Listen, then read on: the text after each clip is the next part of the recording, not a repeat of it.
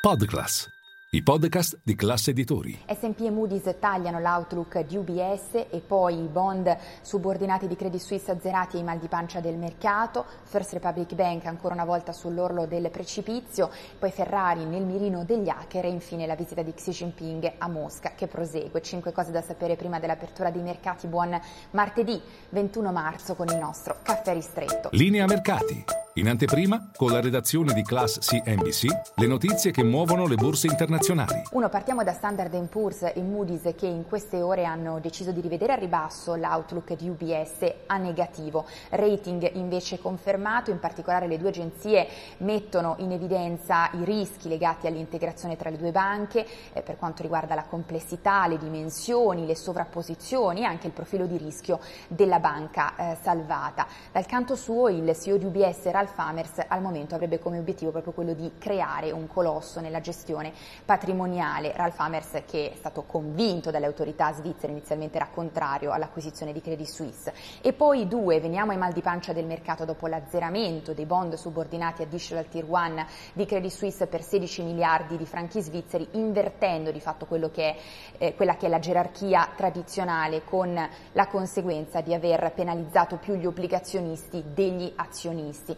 tanto che Christine Lagarde nella serata di ieri ha rassicurato non creerà un precedente nella zona euro. A questo proposito la decisione è stata presa dalla Consob eh, svizzera e secondo alcune ipotesi sarebbe stata spinta di fatto dalla volontà di penalizzare meno, di ridurre le perdite della Saudi National Bank, dei sauditi, primi azionisti del Credit Suisse. Secondo Goldman Sachs eh, tutto questo avrà un impatto sulla domanda di questi strumenti nel lungo periodo, anche se non vede rischi per quanto riguarda invece il mercato del credito più in generale, perché si tratta di eh, un asset class molto di nicchia. E poi tre, veniamo a First Republic Bank, ancora una volta sull'orlo del precipizio, oggi riparte da un meno 47%, su minimi storici non è stato sufficiente, dunque l'iniezione di 30 miliardi di depositi da parte di 11 banche statunitensi la settimana scorsa. Al momento un gruppo di CEO di banche di Wall Street sarebbe al lavoro su un nuovo piano per supportare, per salvare First Republic Bank e a capo ancora una volta ci sarebbe Jamie Dimon,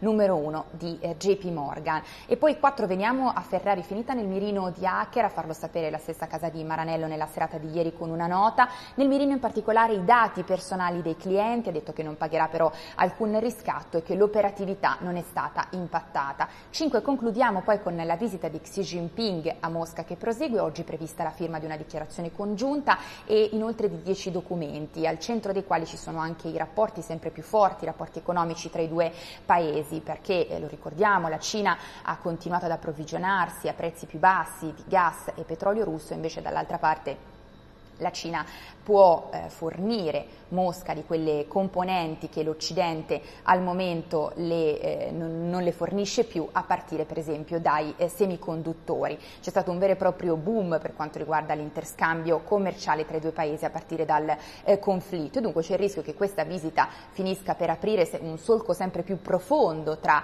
Occidente, Cina e Russia, anche se non è escluso che invece Pechino, Xi Jinping, voglia giocare veramente, staremo a vedere il ruolo di mediatore nel conflitto tra Russia e Ucraina. E tutti vi aspetto in diretta a Caffè Fari con tutte le notizie.